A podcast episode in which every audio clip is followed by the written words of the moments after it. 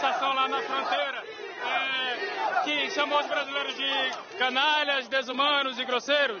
Vá pra casa do Romero Jucá, seu filho da puta. Agora, é, candidato. Pode tirar isso daqui. Esse aqui é do Romero Jucá. Romero Jucá. Romero Jucá, tira ele, tira ele, prende ele aí.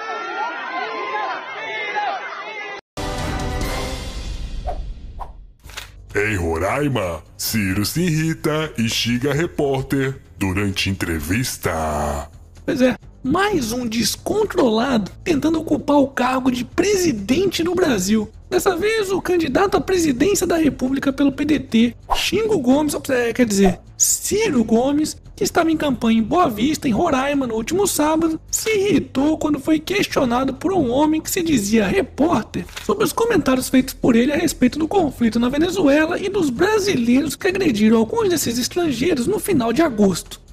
Ai meu, esse jornalista era um infiltrado da concorrência e foi lá só pra irritar o Ciro. Então tem que apanhar mesmo.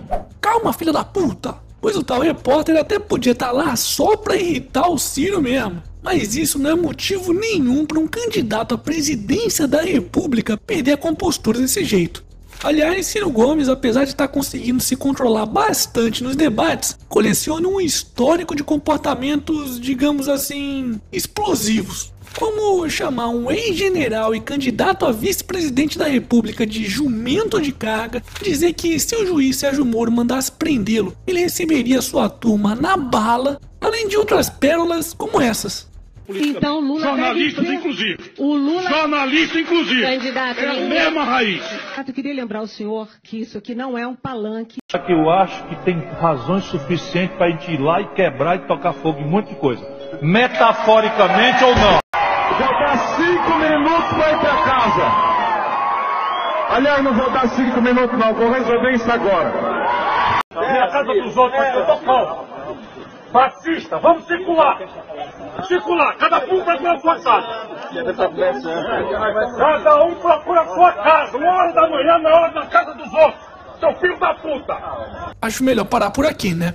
Aliás, não sei porquê, mas sempre que eu vejo comportamentos desse tipo, eu acabo me lembrando do seu principal opositor, Jair Bolsonaro. Pois é, eu confesso que às vezes, quando eu vejo esses vídeos, eu até me confundo em saber quem é quem. Mas enfim, resumindo, vocês realmente acham que esses tipos de comportamentos são dignos de um presidente da república?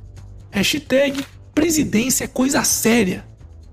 E aí, curtiu? Então dá aquele joinha e compartilha esse vídeo nas suas redes sociais. O quê? Não curtiu ou ficou ofendidinho porque eu critiquei o seu candidato desequilibrado?